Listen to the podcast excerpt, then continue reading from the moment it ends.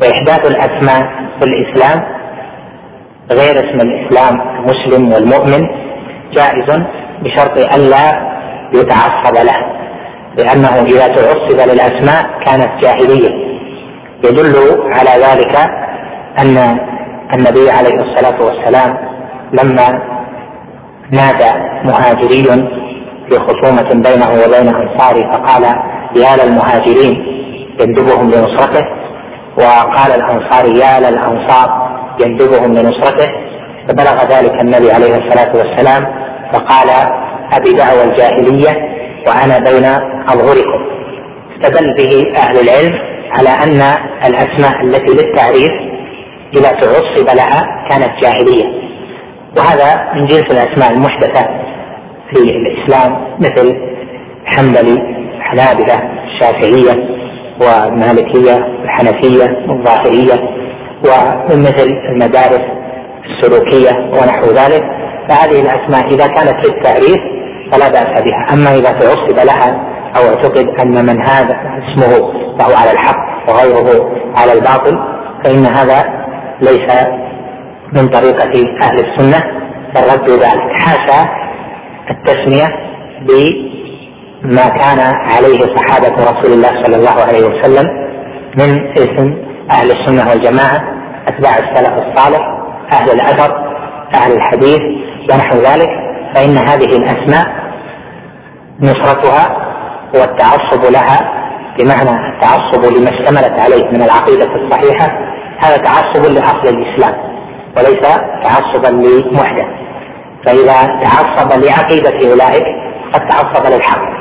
أما إذا تعصب لاسم دون ما تميز به ذلك الاسم فإن ذلك باطل ولا يجوز مثل ما يحصل في هذا الزمن في بعض البلاد الإسلامية من أنهم يتعصبون للأسماء هذه وقد لا يكونون من أهل الاعتقاد الصحيح على وجه الكمال مثل ما يتعصب في بعض البلاد أهل الحديث ضد السلفيين.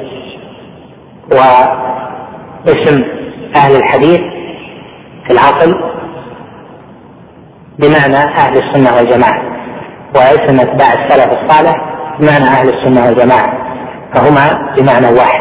لكن في هذا الزمن حصل حصل هناك التعصب لأسماء دون لما دون ما احتوت عليه الأسماء لأنها صارت لها شبه أحوال أحداث أو متناقص ونحو ذلك. فالواجب أن تكون مثل هذه الأسماء للتعريف وأما الاجتماع فهو على العقيدة العقيدة الصحيحة التي كان عليها أهل السنة والجماعة وهي التي يتعصب لها وهي التي تنصب ويدافع عنها ويدافع عن أسماء أصحابها وأهلها. وإذا كان الدفاع أو التعصب لاسم دون الحقيقة فإن هذا نوع من أنواع الجاهلية. فهذه الأسماء المحدثة تكلم عنها شيخ الإسلام ابن تيمية في كتابه اقتضاء الصراط المستقيم وأيضا غيره فالواجب أن يعرف شروط جواز التسمي بهذه الأسماء. وإذا كان الاسمان الشرعيان الأولان المهاجرين المهاجر المهاجرون والأنصار قد صار نوعا من الجاهلية لما تعصب له مع أن الله هو الذي سماهم بذلك دل على أن التسمية بغير ذلك اذا تعصب له من باب أولى أن يكون نوعا من أنواع الجاهلية. قال هنا واتباع وصية رسول الله صلى الله عليه وسلم حيث قال عليكم بسنتي وسنة الخلفاء الراشدين المهديين من بعدي. هذا الأمر منه عليه الصلاة والسلام عليكم بسنتي وسنة الخلفاء الراشدين المهديين من بعدي يدل على تعظيم سنة الخلفاء الراشدين. واهل العلم في فهم هذا على قولين. الأول أن سنة الخلفاء الراشدين ما أجمعوا عليه ما اجتمع عليه الأربعة. هذا قول كثيرين من أهل العلم. والثاني أن سنة الخلفاء الراشدين وما سنه واحد منهم وقبله الصحابة في زمنه. تكون سنة له أمضاها. والنبي عليه الصلاة والسلام أمر باتباع سنته وسنة الخلفاء الراشدين المهديين من بعد. وهذا القول الثاني هو الصواب لأن القول الأول وهو أن لا تتبع إلا السنة السنة التي اجتمعوا عليها يفضي القول به إلى تعطيل هذا الأمر في زمن أبي بكر وفي زمن عمر وفي زمن عثمان حتى تنقضي الخلافة الراشدة. وهذا لا شك أنه باطل لأن هذا الأمر واجب الامتثال منذ تولي أبي بكر الخلافة. ففي عهد أبي بكر يجب اتباع سنة الخلفاء الراشدين وأبو بكر أولهم فتتبع سنته. هذا الذي كان يفهمه الصحابة فيطيعون الخليفة فيما سنه. لأن وصية النبي عليه الصلاة والسلام بذلك. فلهذا أخذ أهل السنة في كثير من سنن الخلفاء وأقروها وإن كانت لم تكن في زمن النبي عليه الصلاة والسلام. وخاصة ما كان في زمن عمر وفي زمن عثمان رضي الله عنهما.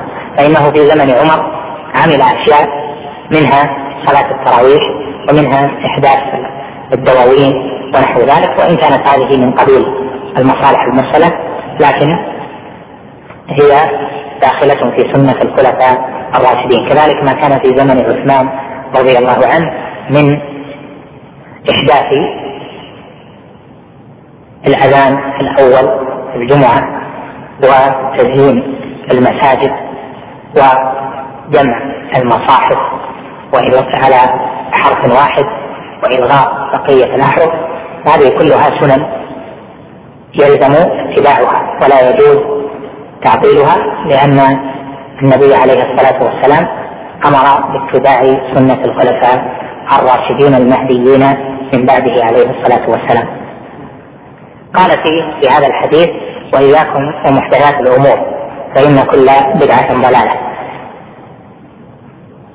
إياكم يعني أحذركم محدثات الأمور.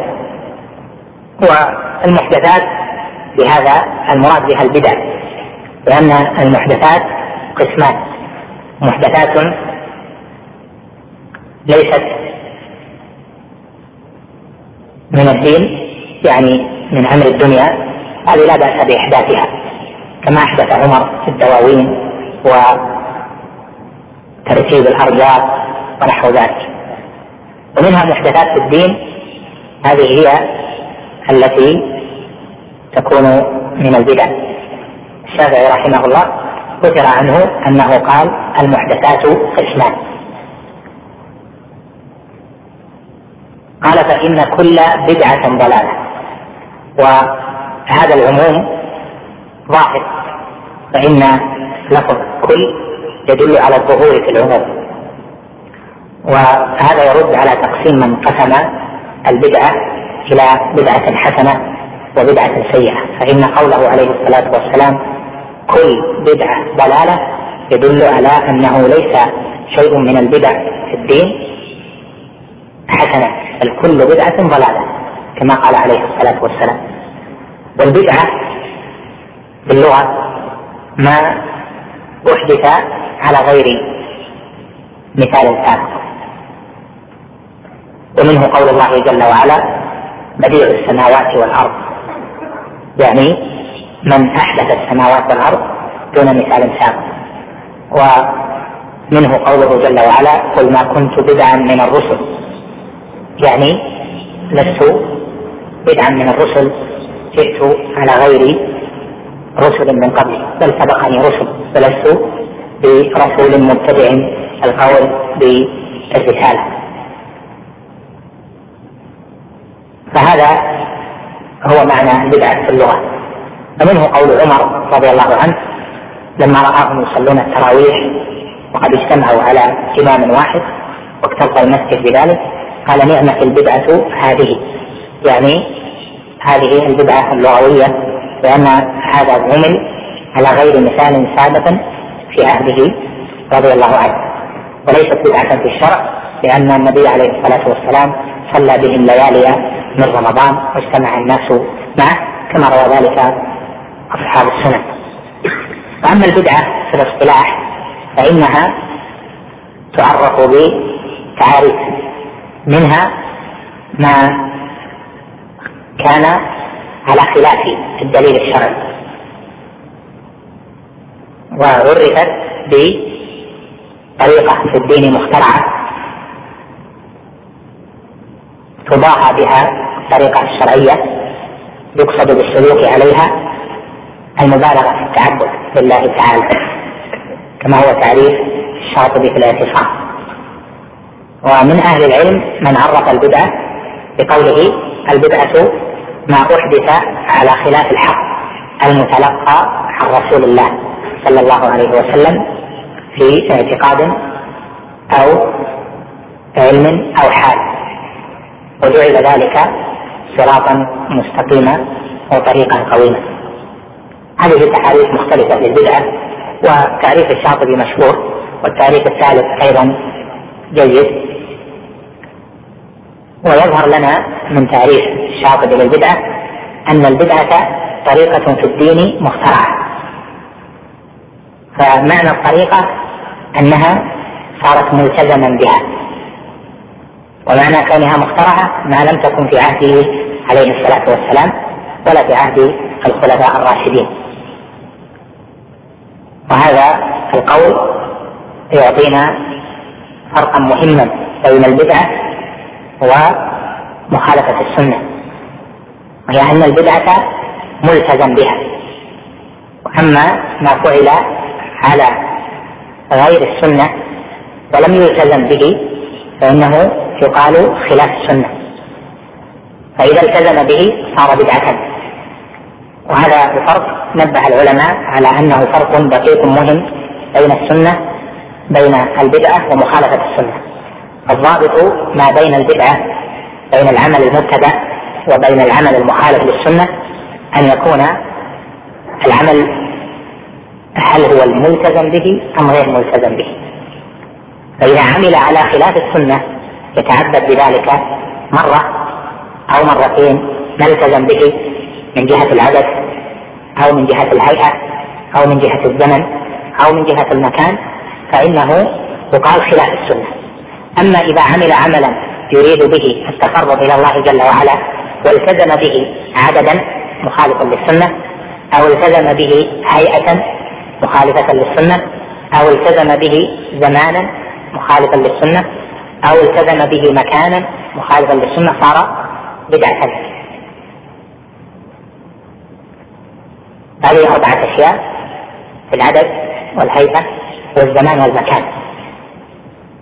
فمن أخطأ السنة وتعبد ولم يلتزم يقال هذا خالف السنة. وأما إذا التزم بطريقته وواظب عليها فإنه يقال هذا صاحب بدعة وهذا العمل بدعة. قال طريقة في الدين مخترعة. تضاهى بها الطريقة الشرعية. نعم. مثال عليك. مثال ما ذكرت. من رفع يديه بعد الصلاة. المكتوبة ليدعو. سلم ثم رفع يديه بعد الصلاة المفروضة ليدعو. نقول هذا الفعل منه خلاف السنة. لأن السنة أنه بعد السلام يشرع في الأذكار. وأما رفع اليدين بالدعاء بعد السلام فليس مشروعا وليس من السنة. فإذا رأيته يفعل ذلك تقول هذا خلاف السنة وسنة النبي عليه الصلاة والسلام أن يتبع بالأذكار بعد السلام. فإن كان ملازما لها كل بعد صلاة يفعل هذا الفعل صار بدعة.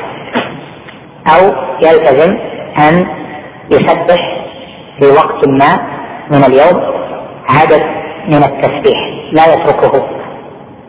يجعل له بعد الصلاة مثلا مئة تسبيحة ومئة تهليلة ومئة تكبيرة ومئة تحميدة. هذا خلاف السنة.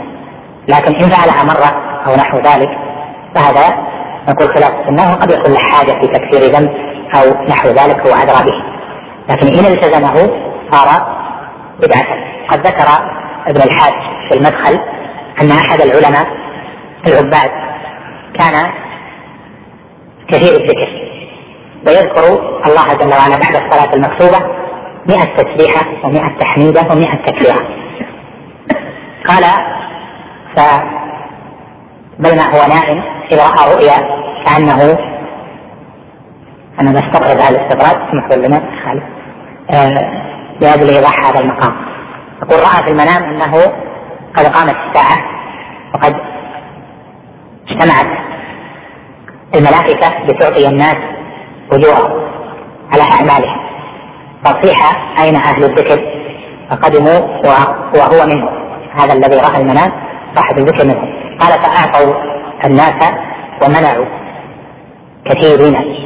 قال فتقدمت فقلت لقد كنت صاحب ذكر.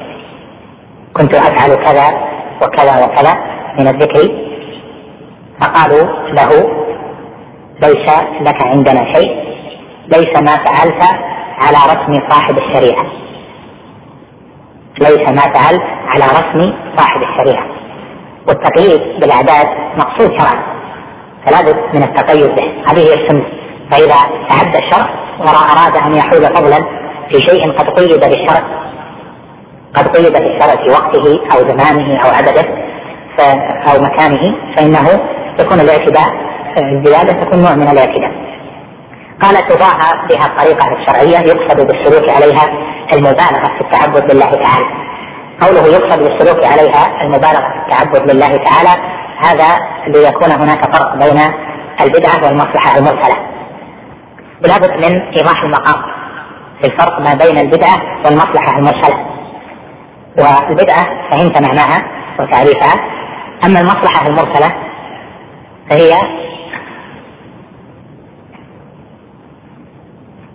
مختلف فيها في التعريف. فمن أهل العلم من يعد العبادات التي أحدثها الخلفاء الراشدون أو الأعمال يعدها من المصالح المرسلة. ومنهم من يقيد المصلحة المرسلة بالدنيا. شيخ الإسلام ابن تيمية رحمه الله وعدد من المحققين على الأول يجعلون المصلحة المرسلة ما قام المقتضي لفعله في زمن النبي عليه الصلاة والسلام ولم يفعله عليه الصلاة والسلام.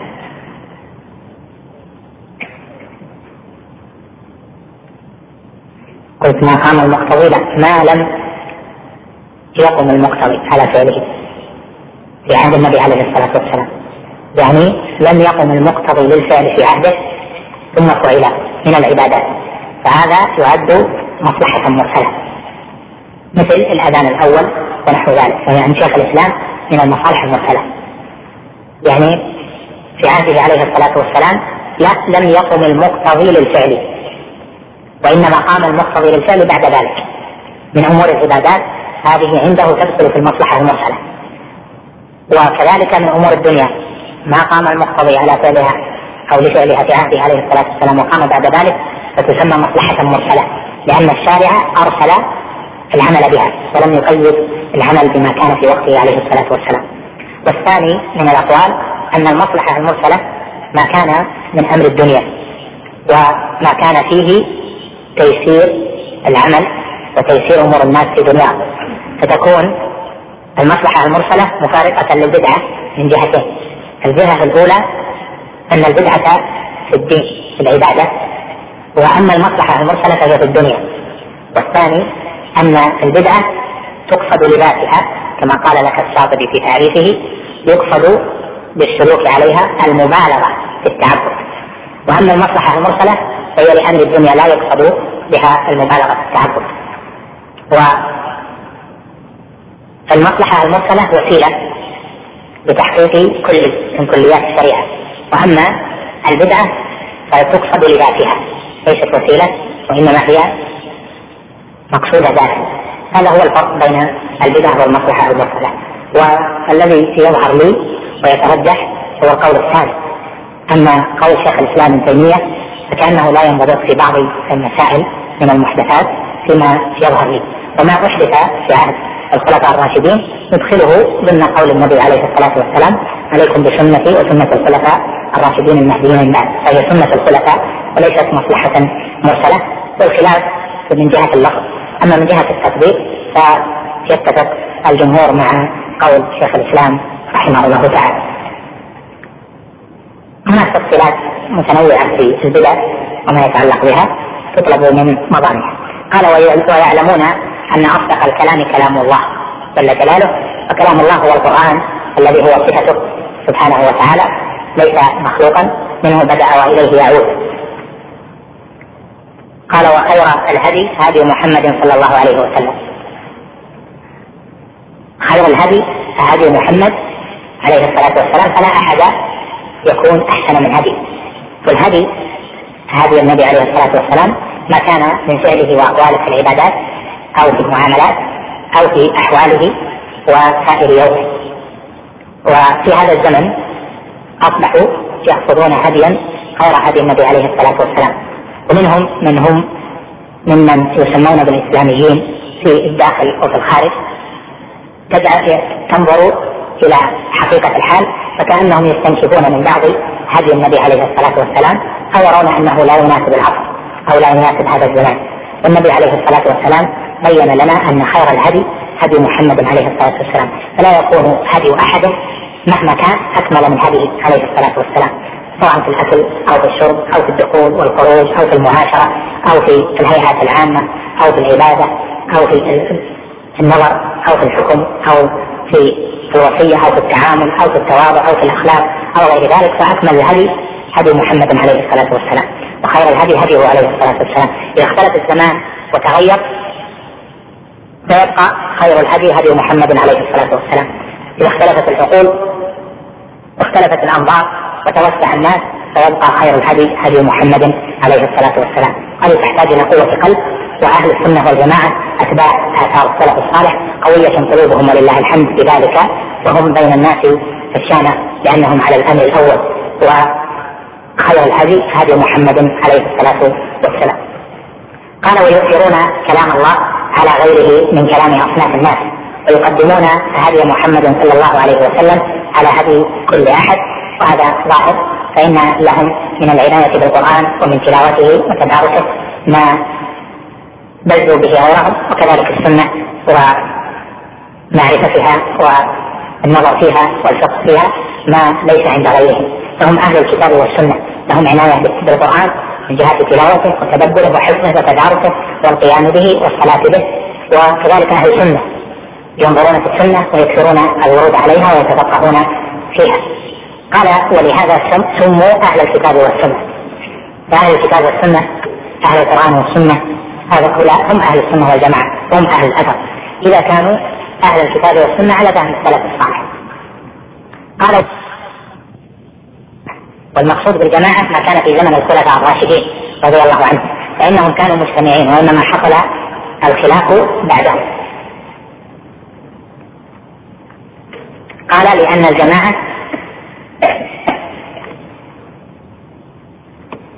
هي الاجتماع. وضدها الفرقة قد ذكرت لك في أول شرح واسطية أن الجماعة والفرقة لفظان متقابلان.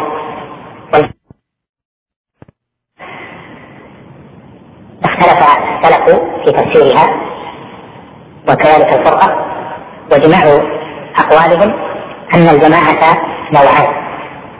جماعة في الأبدان الذي هو اجتماع في الأبدان وكذلك جماعة في الدين الذي هو اجتماع في الدين. الله جل وعلا أمر بأن نجتمع في أبداننا وأن لا نتفرق. قال واعتصموا بحبل الله جميعا ولا تفرقوا. وأمر كذلك بالاجتماع في الدين. فقال جل وعلا شرع لكم من الدين ما وصى به نوحا والذي أوحينا إليك وما وصينا به إبراهيم وموسى وعيسى أن أقيموا الدين ولا تتفرقوا فيه. تفرق الدين وبعد عن الاجتماع فيه وهذه صفة طائفة أو صفة فرق الضلال. صفة 72 فرقة. كذلك من لم يجتمع في الأبدان وفي الدين وفرق وسعى في التفريق في الأبدان وفي الدين فهو ليس على طريقة أهل الجماعة الذين ذكرهم شيخ الإسلام رحمه الله هنا. وفصلت لك ذلك مطولا فلا نحتاج إلى إعادته لكن نقطته أو قاعدته أن الاجتماع نوعان ويقابله فرقة نوعان فرقة في الأبدان وفرقة في الدين. وكل منهما تؤول إلى الاخرى فإن من سعى إلى الاجتماع في البدن يسعى إلى الاجتماع في الدين ومن سعى إلى الاجتماع في الدين سعى إلى الاجتماع في البدن. وكل منهما ملازمة للاخرى فلا يتصور الاجتماع في الدين مع التفرق في الابدان إلا تفرق أهل الضلالة. فمن سعى في أن يجتمع الناس في الدين فقد سعى في أن يجتمع الناس في أبدانهم. ولهذا من أعظم الفريه أن يقال عن من كان على طريقة السلف الصالح والداعين إلى الحق والهدى أنهم يسعون إلى التفريق. لأنهم إذا دعوا إلى توحيد الله وأخلاص الدين له وإلى الاجتماع في الدين والا نفرق بين اوامر الله جل وعلا فهم في الحقيقة دعوا إلى الاجتماع. ومن دعا إلى الاجتماع في البدن فهو يدعو إلى الاجتماع في الدين. وإنما يؤتى الناس من جهة عدم معرفة الضابط بين هذا وهذا. وهذه من المسائل العظيمة لأن مسألة الجماعة والاجتماع من أعظم نعم الله جل وعلا على عباده إذا من عليهم بالاجتماع ونبذ الفرقة. وكل منهما لها صله بصاحبتها فمن سعى اجتماع الناس في الدين فقد سعى اجتماع الناس في ابدانه وكذلك مقابله من اجتمع اجتماع الناس في الابدان كما سعى اجتماع الناس في الدين لأنه به يمكن أن يرشد الناس دون تفرق. والفرقة عذاب كما قال عليه الصلاة والسلام في الحديث الحسن الاجتماع رحمة والفرقة عذاب. يعني الاجتماع في البدن وفي الدين رحمة والفرقة في البدن وفي الدين هذا يعذب الله جل وعلا به من شاء. قال وإن كان لفظ الجماعة قد صار اسما لنفس القوم المجتمعين. هذا من باب الأصل قال هذه جماعة بني فلان لأنهم مجتمعون. أما في الشرع فالجماعة أهم من ذلك. قال والإجماع وهو الأصل الثالث. الإجماع بعد الكتاب والسنة. فأهل السنة والجماعة عندهم ثلاثة أشياء الكتاب والسنة على فهم السلف الصالح ثم الإجماع. لكن الإجماع لم ينضبط. كثيرون ادعوا الإجماع على أشياء لا يصح فيها الإجماع.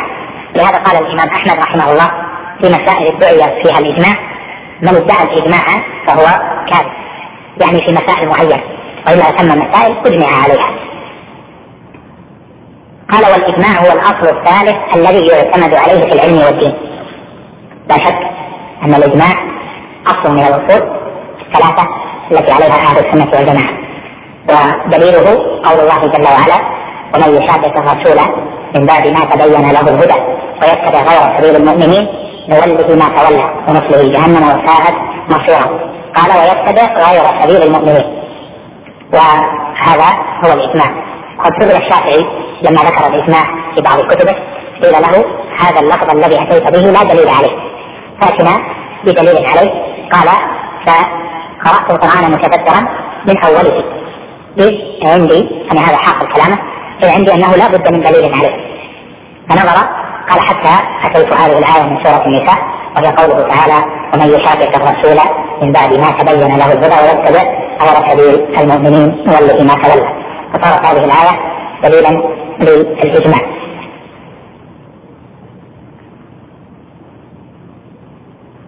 ذكر بعد ذلك أن الإجماع الذي ينضبط هو ما كان عليه السلف الصالح إذ بعدهم كثر الاختلاف وانتشرت الأمة. والإجماع بحث اصولي معروف في كتب الأصول و يتصور الإجماع إجماع أهل السنة في غير زمن السلف الصالح ولكنه لا ينضبط لأنه قد يكون ثم من يخالف في مكان من الأرض لكن بما اشتهر يكفي الإجماع والإجماع من المقصود به إجماع من هم من أهل الفقه في الدين الذين يفقهون معاني الكتاب والسنة. أما أهل الرواية وأهل الأثر من جهة معرفة الحديث ومخارجه ونحو ذلك فالاصوليون نصوا على أنه من كان من أهل الرواية ولم يكن من أهل الدراية فلا يعتد به في الإجماع. فلو خالف لا يكون مخالفا للإجماع. ولهذا ذكر عدد من أهل السنة أن ثم مسائل انعقد الإجماع عليها ولا عبرة بخلاف الظاهرية فيها لأنهم لم يكونوا على طريقة الأئمة أئمة الحديث في الفقه كمالك والشافعي وأحمد إذ هم أئمة الحديث وهم أئمة الفقه عند أهل السنة والجماعة. فالإجماع ينضبط بعهد السلف الصالح وما بعده فيه عدم انضباط وكثرة اختلاف لكن المقصود بالإجماع أهل الفقه والدرايه بالكتاب والسنة. ويتصور بعدهم أن يجمعوا اذا أجمع الفقهاء المعروفون بالكتاب والسنة. ولم يعرف مخالف لهم. قال وهم يزنون بهذه الأصول الثلاثة جميع ما عليه الناس من أقوال وأعمال باطنة أو ظاهرة مما له تعلق بالدين. لا شك أن هذه الاصول الثلاثة يوزن بها الناس وتوزن بها الجهاد والطواف والاشخاص كتاب قرآن والسنة من جهه العناية بها والاستدلال بها واعتماد ما دلت عليه وأنها تفيد العمل وتفيد العلم سواء كانت متواترة أو كانت أحادة فإفادة السنة للعلم مشترط أو يشترط له ثبوت السنة. فإذا ثبتت السنة أفادت العلم وأفادت العمل أيضا بعد ذلك. وأما ما ذكره بعض الأصوليين من المعتزلة وغيرهم من أتباع المباحث من أن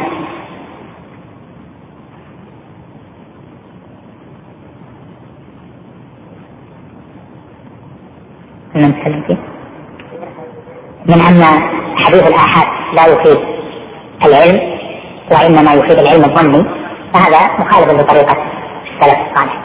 بل نقول يفيد العلم ولا نقول يفيد العلم الظني أو العلم اليقين. لكن كثير من أهل العلم يعبر بأن حديث الآحاد يفيد العلم الظن وقد يفيد العلم اليقيني بشروطه وذلك إذا احتفت به القرائن أو كان مخرجا في الصحيحين ونحو ذلك أو تلقته الأمة. بالقبول كما ذكر ذلك الحافظ في شرح النخبه حيث قال وخبر الاحاد إذا احتفت به القرائن أفاد العلم اليقين. هناك لفظان وهما قطعية الدلالة وقطعية الثبوت. قطعية الثبوت يعني أن يكون ثبوت السنة قطعي أو ثبوت ما كان من القرآن قطعيا. القرآن نقول ثابت بالقطع إذا كان من الروايات المنقولة بالتواتر أما الرواية التي لم تنقل بالتواتر يعني الروايات الشاذة ونحو ذلك هذه عند أهل السنة والجماعة موقوفة على صحة السند. فإذا صح السند إلى القارئ الأعنف ونحو ذلك فإنها معتبرة. إذا لم تخالف القراءة المتواترة. وتفيد العلم وتفيد العمل. بخلاف طريقة القراء فإن عندهم القراءات الشاذة هذه ليست معتمدة. لكن طريقة أهل السنة أن القراءة إذا صحت إذا صحت القراءة صح سندها ولو لم تكن متواترة فإنها تفيد العلم والعمل. والقطعية راجعة إلى ثبوت ذلك من جهة صحة الإسناد الشاذ والتواتر معروف في القراءات العشر أو ما هو أكثر من ذلك. السنة تكون قطعية إذا كانت متواترة، قطعية الثبوت إذا كانت متواترة. أما إذا كانت غير متواترة فيقال انها ظنيه الثبوت. هذا اصطلاح يعني أن طريقة إثباتها لم تكن على وجه القطع بل مظنونه لأنها لم تنقل بالتواتر. يقال ذلك قطعية الدلالة في الكتاب والسنة وهذا ناس وأغلب النصوص ليست قطعية الدلالة نصوص الأحكام اغلب نصوص الأحكام ليست قطعيه الدلالة بل فيها مجال للاجتهاد. وأما الأخبار خبر عن الله جل وعلا وعن صفاته أو عن الغيبيات أو عن قصص الأنبياء هذه قطعيه الدلالة من جهة حصول اليقين بما دلت عليه. قد يكون هناك ألفاظ تحتمل كذا وكذا هذا يكون فيه مجال للفهم والدلالة.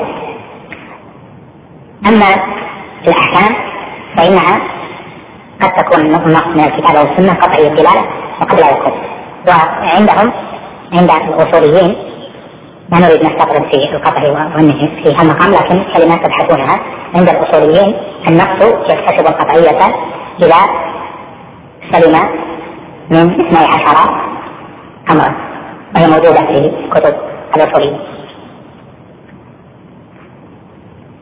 المقصود أن هذه الأصول يؤذن بها أهل السنة والجماعة الناس أما القياس فلم يذكر لأن القياس مختلف فيه.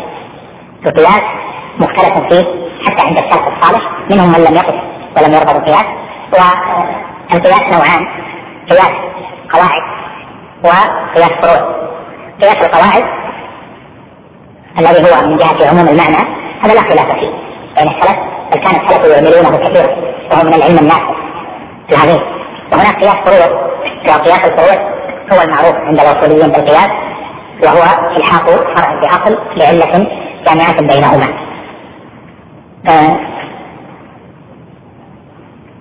يقصدون بالفرق الحكم المسكوت عنه والعقل الحكم المنصوص عليه. وأما القياس قياس القواعد فهذا هو الذي يسمى عموم المعنى أو الذي تكلم عنه. ابن القيم في أوائل معالم الموقعين عن رب العالمين وأطال في الكلام فيه وفي تقريره. أو الذي يسمى تحقيق المناط. وهو الذي يكون من الفقهاء في العبادات. بعض أهل العلم أو بعض طلاب العلم ما يفرق بين القياس بين القواعد. تجد أنه في باب العبادات يرى أنه الحق شيئا بشيء فقال هذه هذا قياس والقياس في العبادات ممتنع هذا ليس بجيد بل الصحابة ألحقوا بعض العبادات ببعض من جهة عموم المعنى من جهة القياس قياس القواعد. هذا مقبول عندهم باضطراب وأما قياس الفروعي فهذا هو الذي بينهم خلاف. وما كان منه جليا هذا أعتمده أئمة السنة كمالك والشافعي وأحمد. وما كان منه خفيا وعرضة للأخذ. العموم ثم مباحث طويلة في ذلك لكن هذه أصول تجمع لك هذا الموضوع. في طريقة ومنهج أهل السنة والجماعة. قال هنا كلمة قال يزنون بهذه الأصول الثلاثة جميع ما عليه الناس من أقوال وأعمال باطنة أو ظاهرة مما له تعلق بالدين. يعني هذه الأصول لا يوزن بها ما له تعلق بالدنيا لأن هذا الأصل فيه التوسل أما ما له تعلق بالدين فيزنون الأقوال والأعمال الظاهرة والباطنة. وأحوال الناس والأفراد والطوائف توزن وأقوالهم توزن بهذه النصوص. فمن كان متبعا طريقة السلف الصالح فهو على طريقة أهل السنة والجماعة. هذه الأصول توزن بها الأقوال والأعمال وتوزن بها المقاصد توزن بها النيات ويوزن بها ما ظهر وما بطن. ولا شك أنه ميزان عظيم. لكن لا يحسن تطبيقه إلا الراسخين الا يحسن تطبيقه الا الراسخون في العلم لأن تطبيقه يحتاج إلى دقة خاصة في الأمور الباطنة. أما الأعمال الظاهرة هذه قد يشترك فيها الكثيرون من جهة الوزن بهذه الأصول.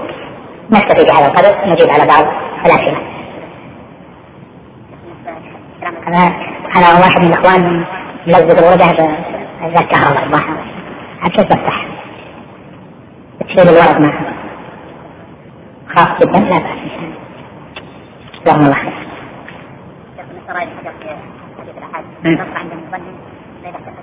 نعم. عند حرب الحجر لنص عليها في النقطة الصراحة يقول خبر الآحادي يفيد العلم اليقينية بشروط. عند حافظ بن حجر لنص عليها في النقطة الصحة يقول خبر الآحاد يفيد العلم اليقينية بشروط. ذكر في الشرح أنه من شروطه إذا احتفت به القرائن أو تلقى الأمة بالقبول أو اتفق على تخريجه. ونحو هل يلزم من قولنا نفهم كتاب السنة على فهم السلف الصالح أن يصير كلامهم حجة دون نظرنا في دليلهم؟ مثل مثلا هل نأخذ أقوال الحسن البصري وميمون بن مهران الاعتقاد ويفتح هو حجة. لا شك أن كلام السلف منه ما هو متفق عليه. موافق للأصول أصول الشريعة قواعد الشريعة ونصوص الكتاب والسنة. فهذا تأخذ بفهمهم لأنه فهم للنصوص. وقد يكون في أقوالهم ما هو مشتبه. فهذا لا بد من أن ينظر في أقوال غيره فلا يؤخذ تؤخذ الحجة بقول الواحد من التابعين أو بفعله؟ كذلك القول قول أحد الصحابة أو بفعله إلا إذا لم يعلم له مخالف. أما إذا كان ثم مخالف فإنه يؤخذ فإنه لا يؤخذ. بقوله بل ينظر في الدلالة وقد ذكرت هذا الضابط وصلته بالمحكم والمتشابه في أحد الدروس العامة وكان بعنوان قواعد القواعد. ويحسن الرجوع إليه لأن فيه تعطيلات للمنهج ما هو العلم الظني والعلم اليقين؟ العلم الظني ما يكون العلم به راجح لكن لا تتيقن. بعبارة العصر ليس 100% أن الرسول صلى الله عليه وسلم قال هذه. لكن نقول 90% غالب الظن إنه قال؟ لأن الإسناد صح ونحو ذلك. هذا قصد بالعلم الظني. وفي العلم اليقيني ما نقول 100% قاله وعبر عنه بعض العلماء بما يصح التطليق عليه. إذا صح أنك تطلق مثلا يقول قائل أنا مثلا زوجته طالق إن كان إن لم يقل النبي عليه الصلاة والسلام هذا الحديث. هذا يكون عنده يقين. والظن ما لا يكون عنده في هذه المسألة لكن هذه كلها من أقوال الخلف. أما السلف فليس عندهم مثل هذه الألفاظ. ما الحكم في من زعم أن هنالك بدعة حسنة أو بدعة سيئة؟ وأول من قال بتقسيم البدع فيما أعلم إلى حسنة وسيئة الفقيه أبو محمد العيد بن عبد السلام. هو الذي قسمها وتتابع الناس على هذا ولا شك أن هذا من من المحدثات من البدع لأن الصحابة رضوان الله عليهم نفوا البدع جميعا. قوله عليه الصلاة والسلام كل بدعة ضلالة في ذلك. وقد رد الأئمة على هذا القول.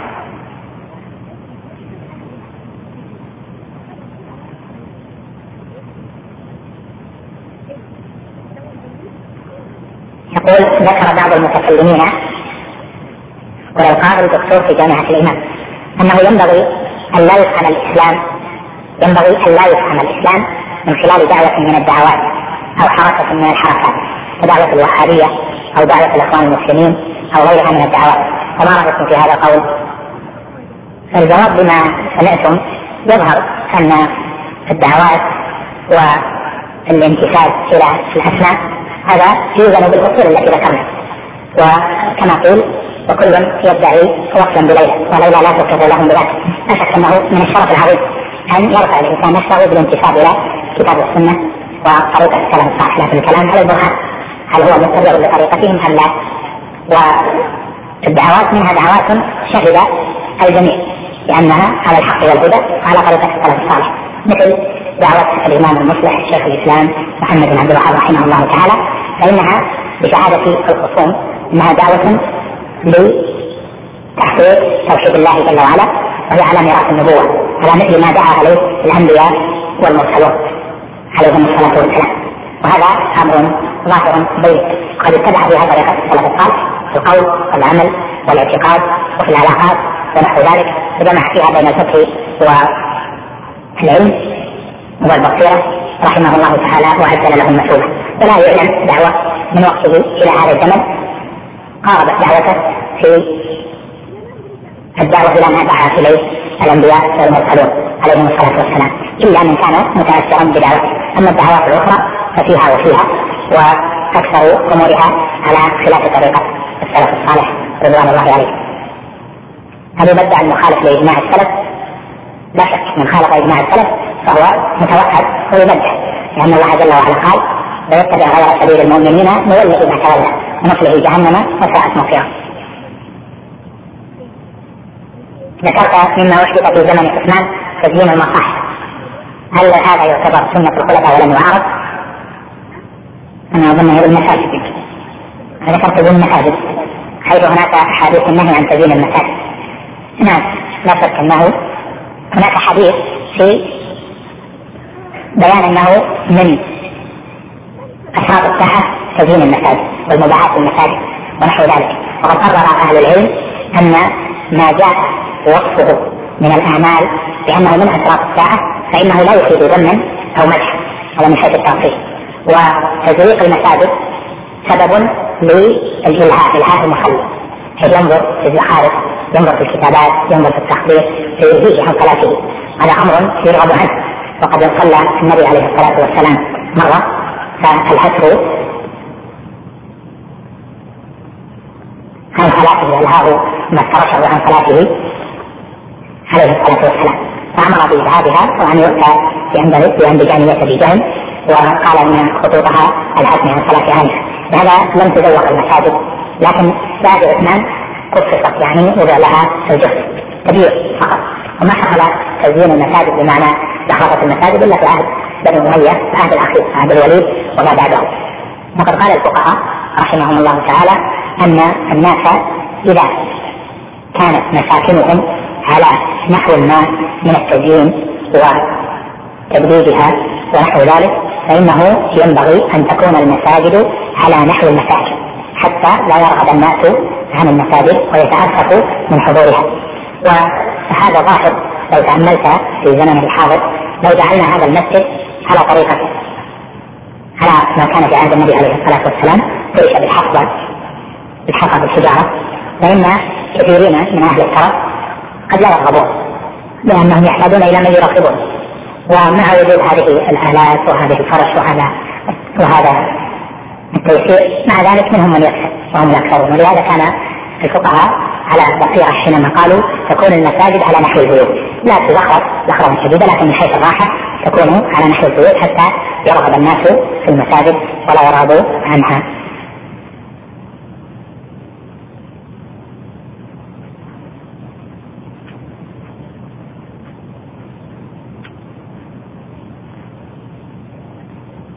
يقول هذا يتعلق بالشفاعة في الدرس؟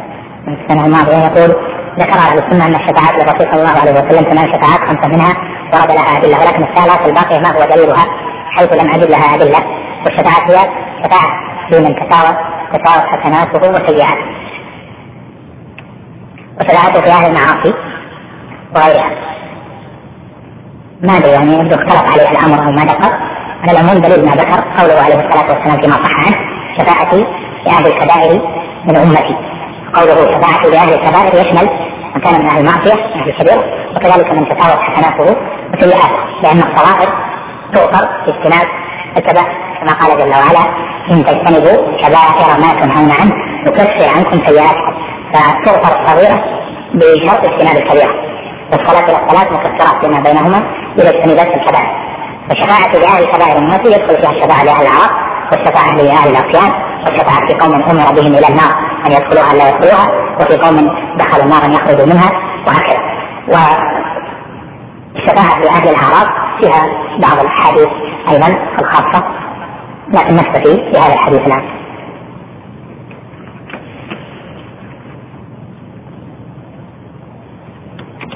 هذا يسأل عن السؤال السابق آه، عن زخرفة المساجد.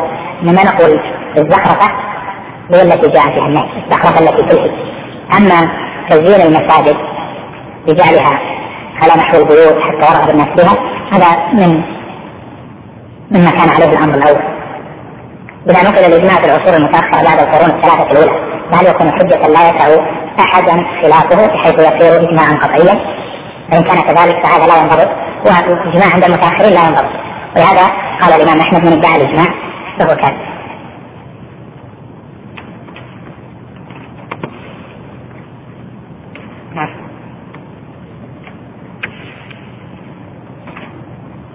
ونرجو تأخير بداية الدرس بعد الصلاة بفتره حيث أن بعض الطلبة مرتبط إلى مسجد مؤذن إيش رأيكم؟ مناسب ولا؟ يعني عشان ما يصير فينا يعني يصير الأخوان هم اللي ردوا هذا لا يقولون انك مساجد ولا نبي يتاخر حاسبوهم هذا هل الأحاديث هي غير متواترة تعتبر العلم الظني أو العلم اليقيني؟ ذكرنا الكلام. ما المقصود بالمصالح المرسلة؟ نعيد الكلام عليه. ذكرنا. استثبات الجهاز الذي يقتل الحشرات الطاقة كالذباب والذي يعمل بالكهرباء يقتل في أماكن زي الأطعمة. ما عندي عند جوابه؟ كان في بالي أسأل المشايخ عنه مدة لكن نسي جاء كتاب من جاءت السنة لله لشارك جاء كتاب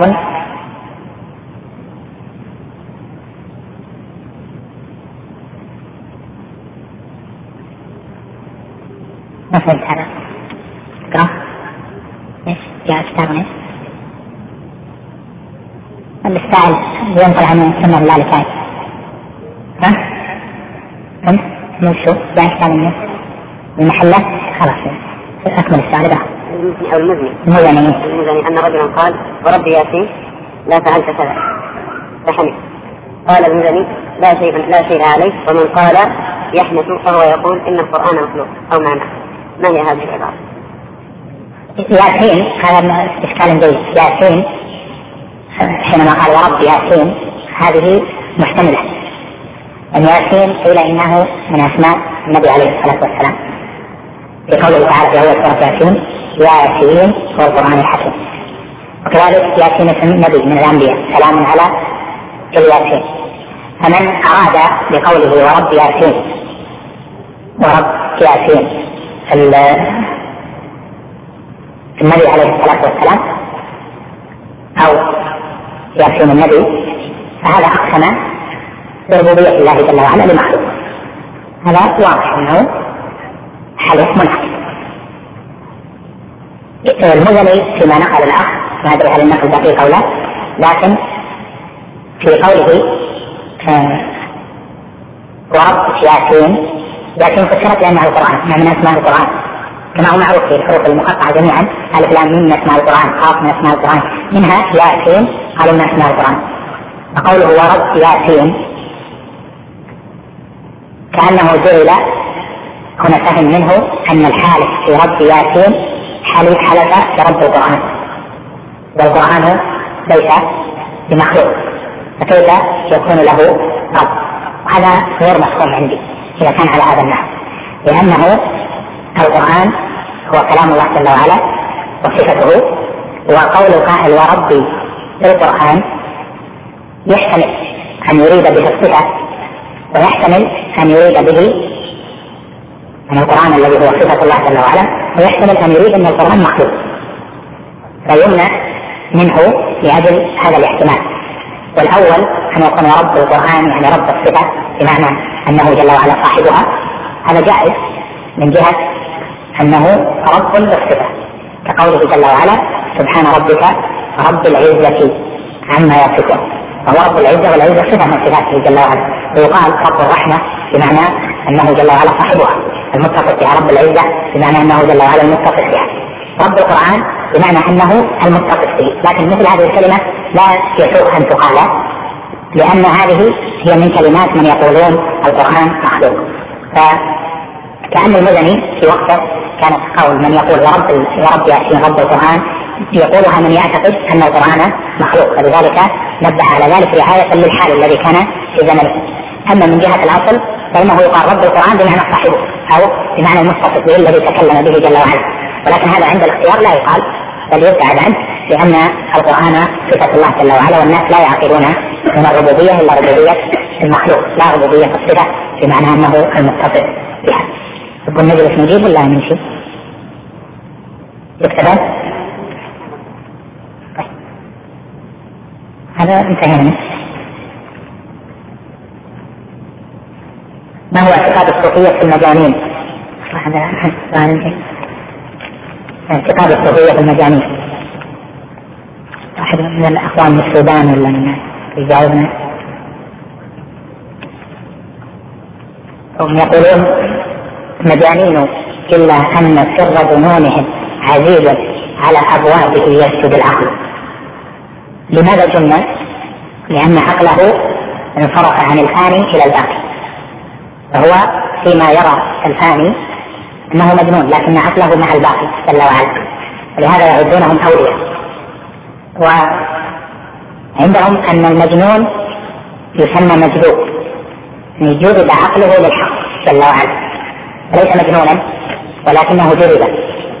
وهذا والعياذ بالله اعتقاد صار في كثيرين حتى الآن في كثير من البلاد في مصر والشام وفي العراق في غيرها في السودان في أفريقيا يكثر وجود مثل هذا إنهم يعدون المجاجيد أولياء. حتى ولو كانوا على أفحش الأمور ما دام انه مجروب فهو ولي وذكر الحافظ بن حجر في كتابه انباء الغمر انباء الغمر في التاريخ. ان أحد هناك دمشق مر في موكبه أحد السلاطين مر في موكبه وكان ثم طريق ضيق بعض الشيء وكان أحد المجاجيد جالسا. فلما مر الموكب قال قال هذا بصوت آه، مرتفع. يا صاحب الرغيف فانزحل السلطان من هذه الكلمة والتفت إلى هذا المجلوب وأوقف المسير والتفت إليه ونزل وقال له ماذا تعني؟ قال يا صاحب الرغيف ماذا فعل الرغيف البارحة؟ كلمة جت هكذا ألقاها الشيطان في نفسه فانزحل هذا الوالي كان له قصة الرغيف ما أدري خبر الرغيف عن أحد فهو قصة الرغيف يقول فكان هذا المجذوب يدخل إذا الحافظ بن حجر يدخل بيت السلطنة ويبصق في وجه السلطان والسلطان يتمسح ببصاقه هذا نوع من الاعتقاد الفاسد اللي سبب انحراف في العقلية الإسلامية. سبب انحراف وصار هؤلاء هم اللي يتحكمون ويمشون ويعدون المجاذيب. أولياء لله جل وعلا عصمة الأنبياء هل هي في كل شيء أم ماذا؟ مباحث عند الناس. لكن أهل السنة عندهم أن الأنبياء معصومون عن كبائر الذنوب وعن صغائر الذنوب التي لها صلة بتبليغ الرسالة وعما يشين من الذنوب الصغيرة. فيجوزون لا يقولون إنها واقعة منهم. يقولون قد يقع من الرسول أو من النبي بعض الذنوب الصغيرة لكن لا تكون لها مثال بالرسالة أو بالتبليغ أو بما يشترط للنبوة ونحو ذلك. ويؤيد ذلك قوله جل وعلا نقول يدل على ذلك قوله جل وعلا إنا فتحنا لك فتحا مبينا ليغفر لك الله ما تقدم من ذنبك وما تأخر. فجعل له ذنبا. والأشاعرة يقولون هو معصومون يقول الأنبياء معصومون عن جميع الذنوب الكبيرة والصغيرة. والصوفية الأشاعرة يقولون حتى الأمراض يجوز عليهم اليسير منها يعني هذا لا واضح يعني مصادم للنص. ويقول صاحب عقيدتهم في منظومة له في عقائد الأشاعرة وجائز في حقهم من عرض بغير نقص كخفيف المرض. يعني أنهم يجوز عليهم الأعراض منها الأمراض الخفيفة فأين هم من قول النبي عليه الصلاة والسلام؟ أشد الناس بلاء الأنبياء. ثم الأمثل فالامثل يبتلى الرجل على قدر دينه. قد دخل عليه ابن مسعود رضي الله عنه دخل على النبي عليه الصلاة والسلام وهو يؤك وعكا شديدا فقال يا رسول الله أئنك لتؤك؟ قال أجل إني لأوعك كما يوعك رجلان منكم. عليه الصلاة والسلام. رحمك الله. يقول قول فلان لفلان هذا الأمر من بركات مجيئك أو قدومك علينا. هل في هذا اللفظ شيء؟ في بركة نوعان بركة ذات وبركة عمل. فبركة الذات للأنبياء وللرسل عليهم الصلاة والسلام. أما الصالحون فلهم بركة عمل. يعني إذا عملوا خيرا دعوا إلى الله. ذكروا وصلوا الصلاة وصلوا الرحم أصلحوا ذات البين. هذا يكون من بركات أعمالهم. كما قال أحد الصحابة لما ضاع في عقد عائشة أظنها سيد بن حبيب قال ما هذه بأول بركتكم يا آل أبي بكر؟ يعني بركة العمل أما بركة الذات ما يتمتع بهم ونحو ذلك هذه ليست إلا الأنبياء والرسل عليهم الصلاة والسلام.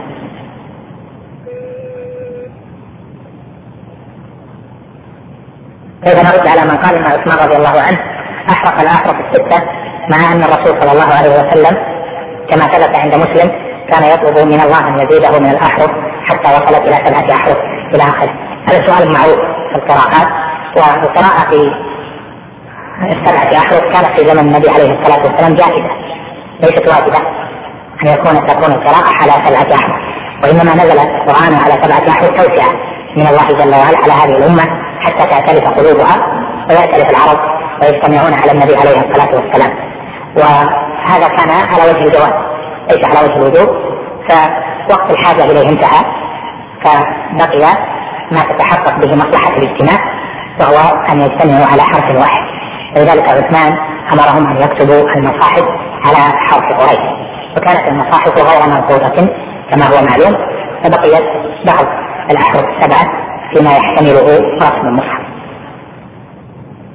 يعني ما كانت جائزة. إلغاء أما الآن فنترككم مع مجلس آخر من هذا الشرح. بسم الله الرحمن الرحيم. الحمد لله رب العالمين والصلاة والسلام على أشرف الأنبياء والمرسلين. نبينا محمد وعلى آله وصحبه أجمعين. قال شيخ الإسلام قال شيخ الإسلام ابن تيمية قال شيخ الإسلام ابن تيمية رحمه الله تعالى. ثم هم مع هذه الأصول يأمرون بالمعروف وينهون عن المنكر. على ما توجبه الشريعة ويرون إقامة الحج والجهاد والجمع والأعياد مع الأمراء أبرارا كانوا أو فجارا ويحافظون على الجماعات ويدينون بالنصيحة للأمة ويعتقدون معنى قوله صلى الله عليه وسلم. يحافظون على في الجمعة والجماعات يحافظون على الجماعات كلها فيها كان اللي يحفظها يحافظون على الجمع والجماعة. في النسخ. الحج لا فيه الجهاد أما في الحج والجهاد والجمع والأعياد لكن كلام في الثانية. في شرح يقولون يحافظون على الجمع والجماعة إيه هذا هذه المعتمدة الجمع والجماعة نعم.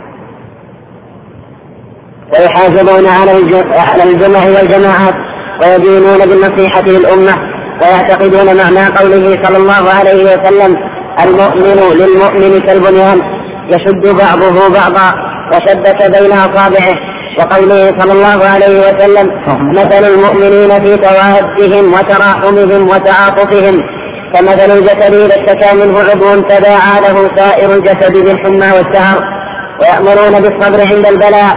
والشك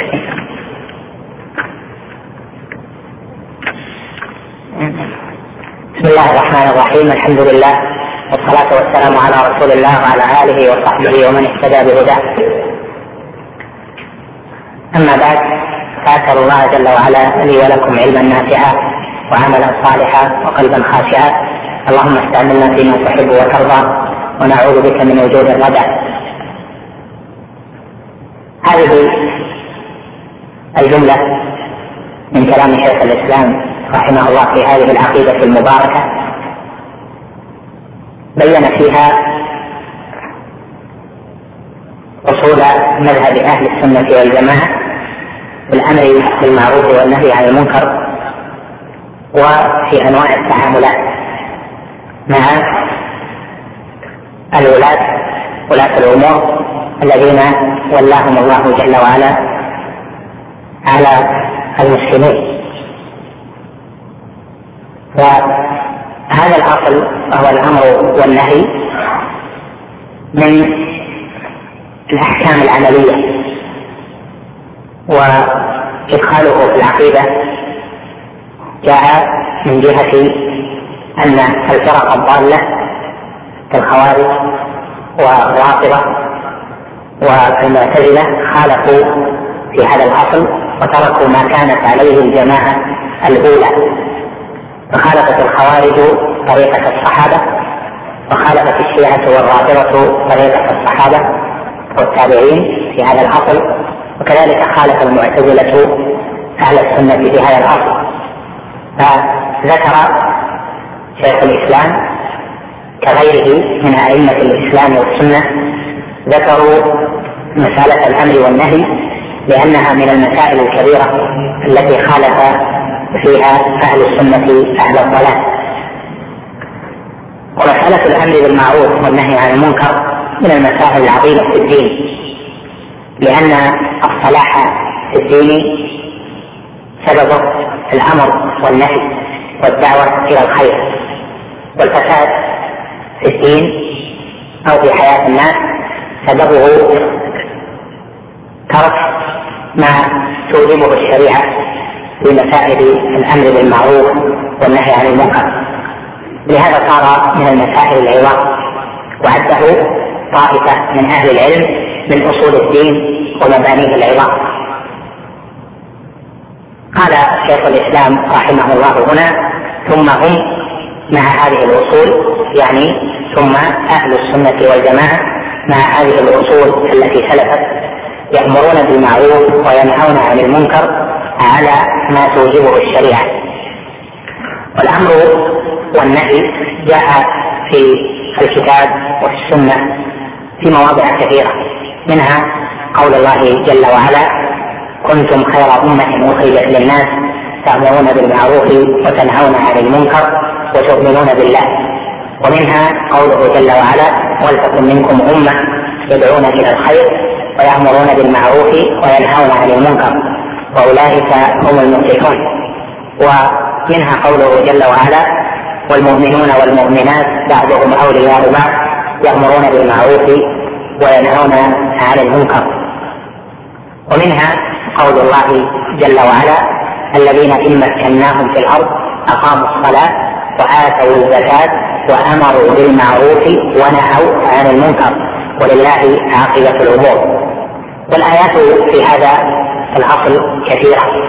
ومن السنة قول النبي عليه الصلاة والسلام فيما رواه مسلم وغيره من حديث أبي سعيد الخدري رضي الله عنه أن النبي عليه الصلاة والسلام قال من رأى منكم منكرا فليغيره بيده فإن لم يستطع فبلسانه فإن لم يستطع فبقلبه وذلك أضعف الإيمان. وفيه أيضا في صحيح مسلم أنه عليه الصلاة والسلام قال ما من نبي بعثه الله إلا كان له من أمته حواريون يستنون بسنته ويهدون بهديه. ثم إنه تخلق من بعدهم قلوب يقولون ما لا يفعلون ويفعلون ما لا يؤمرون. فمن جاهدهم بيده فهو مؤمن ومن جاهدهم بلسانه فهو مؤمن ومن جاهدهم بقلبه فهو مؤمن. وليس وراء ذلك من الإيمان حبة خردل. وأيضا كما جاء في السنن والمسند من حديث أبي بكر رضي الله عنه إذ خطب الناس فقال لهم أيها الناس إنكم تقرؤون هذه الآية فتضعونها في غير موضعها وهي قوله تعالى يا أيها الذين آمنوا عليكم أنفسكم لا يضركم من ضل إذا اهتديتم. وإني سمعت رسول الله صلى الله عليه وسلم يقول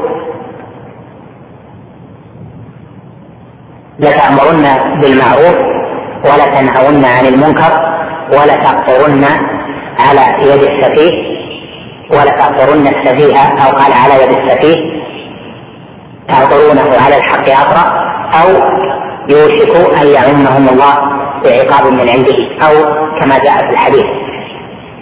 والآيات والأحاديث في هذا الباب كثيرة معلومة يضيق المقام عن ذكرها وبسطها قد أجمعت الأمة أيضا على هذا الأصل وهو وجوب الأمر بالمعروف والنهي عن المنكر.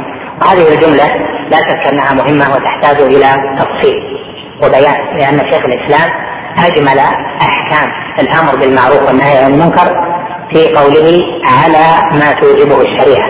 فهذه الكلمة هي التي فيها تفاصيل كثيرة. تفاصيل أقوال أهل السنة وأهل العلم في الأمر بالمعروف والنهي عن المنكر. ونحن نذكر ذلك في مسائل حتى يكون أوضح للمقام. الأولى من تلك المسائل في تفسير كلمة المعروف والمنكر فإن المعروف في النصوص الذي جاء الأمر به هو ما عرف حسنه في الشرع والمنكر ما عرف قبحه في الشرع. وقال بعض أهل العلم المعروف اسم جامع لكل ما يحبه الله جل وعلا ويرضاه من أمور الخير. والمنكر اسم جامع لكل ما يسخطه الله جل وعلا. و يأبى من أمور الشر. فدخل في المعروف الواجبات والمستحبات ودخل في المنكر المحرمات. وأعظم المعروف توحيد الله جل جلاله. أبشع المنكر وأقبح المنكر وأرجعه الشرك بالله جل جلاله. ولهذا قال أبو العالية في قول الله تعالى الذين إن مكناهم في الأرض وأقاموا الصلاة وآتوا الزكاة وأمروا بالمعروف ونهوا عن المنكر قال أمروا بتوحيد الله ونهوا عن الشرك. وكل معروف في القرآن فهو التوحيد وكل منكر في القرآن فهو الشرك.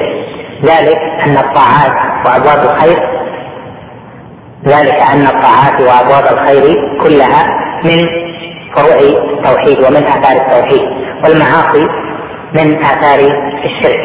ولهذا أعظم ما يؤمر به توحيد ويؤمر بفروعه ومسائله ومستلزماته من الطاعات. وكذلك أعظم ما ينهى عنه وينكر الشرك بالله جل جلاله.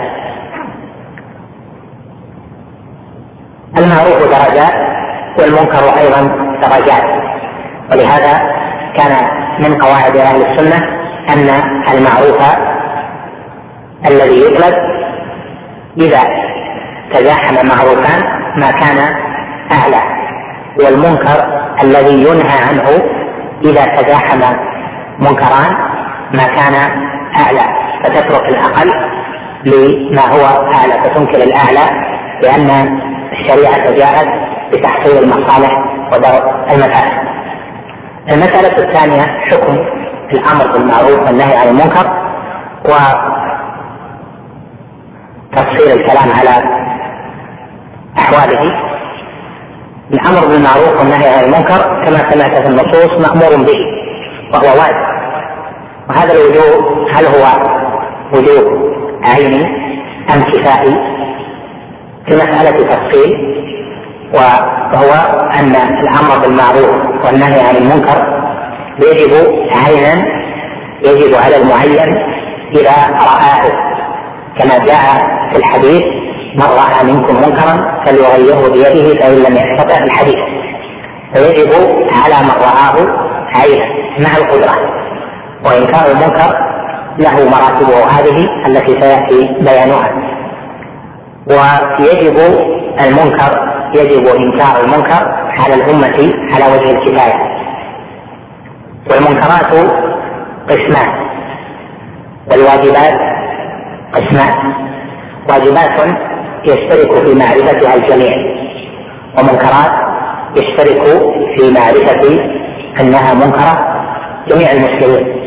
مثاله في الواجبات الصلاة والزكاة وصلة الأرحام وما شابه ذلك وقراءة القرآن ومثاله في المنكرات شرب الخمر والزنا والسرقة وأخذ الرشوة وشهادة الزور ونحو ذلك.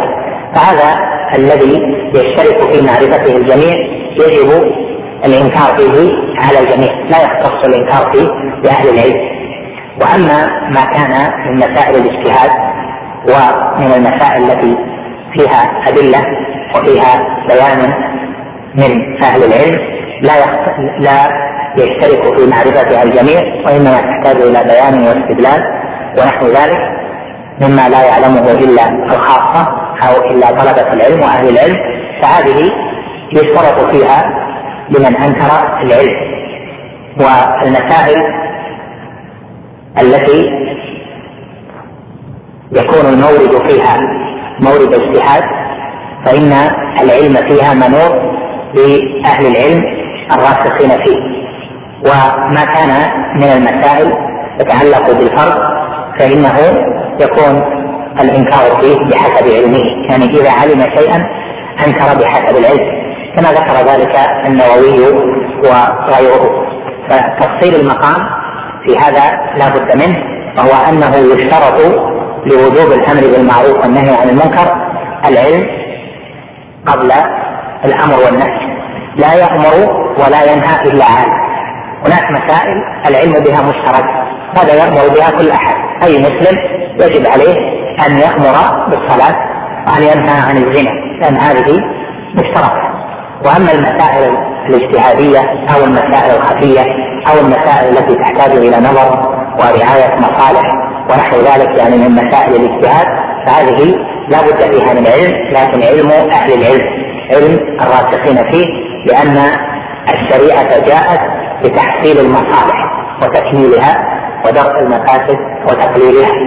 قال شيخ الإسلام ابن تيمية رحمه الله تعالى في رسالته في الأمر بالمعروف والنهي عن المنكر يقول إن الآمر بالمعروف والنهي عن المنكر يجب عليه أن يكون عالما قبل أن يأمر وينهى وأن يكون متيقنا بحصول المصلحة في أمره ونهيه ودرء المفسدة. فإن دخل في الأمر والنهي بظن ولو كان ظنا راجحا أثما لأن درء المفاسد مقدم على جلب المصالح. فهذه القاعدة أظنها مجمع أظنها مجمع عليها فيما ذكره شيخ الإسلام من أن الأمر والنهي المقصود منه تحصيل المصالح ودرء المفاسد. فإذا كان الآمر والنهي على علم بأن المصلحة من الأمر راجحة وتحصيل وأن المصلحة ستكون برجحان وأن المفسدة لن تكون عنده برجحان فهذا فإذا تيقن ذلك دخل في الأمر والنهي ولم يأثم وأما إذا كان مظنونا يقول نقول هذا أو نعمل هذا العمل ننكر على فلان قد يكون معه مصلحة. إذا قال ذلك يأثم لأنه لا بد فيه من التيقن لا بد فيه من العلم. أما الظن فلا يكتفى به. فتحصل من هذه المسألة أن أحكام الأمر بالمعروف والنهي عن المنكر في الجملة واجب وقد يكون واجبا عينيا وقد يكون واجبا كفائيا.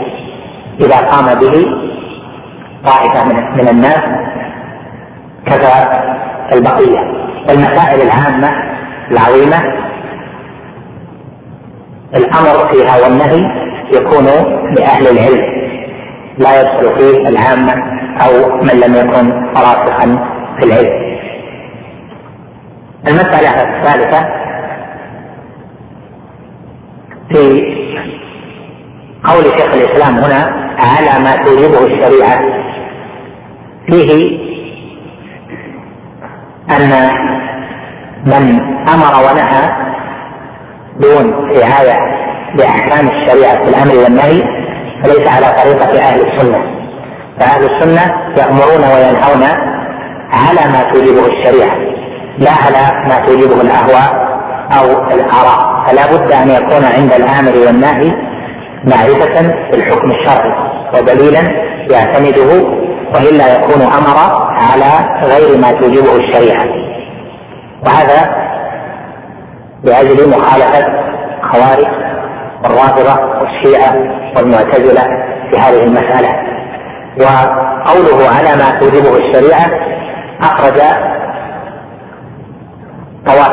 أخرج من ذكرنا لأن هؤلاء غلوا في الأمر بالمعروف ونهوا عن المنكر حتى جعلوا الخروج حتى جعلوا من الأمر بالمعروف والنهي عن المنكر الخروج على ولاة الجور والولاة الذين يظلمون أو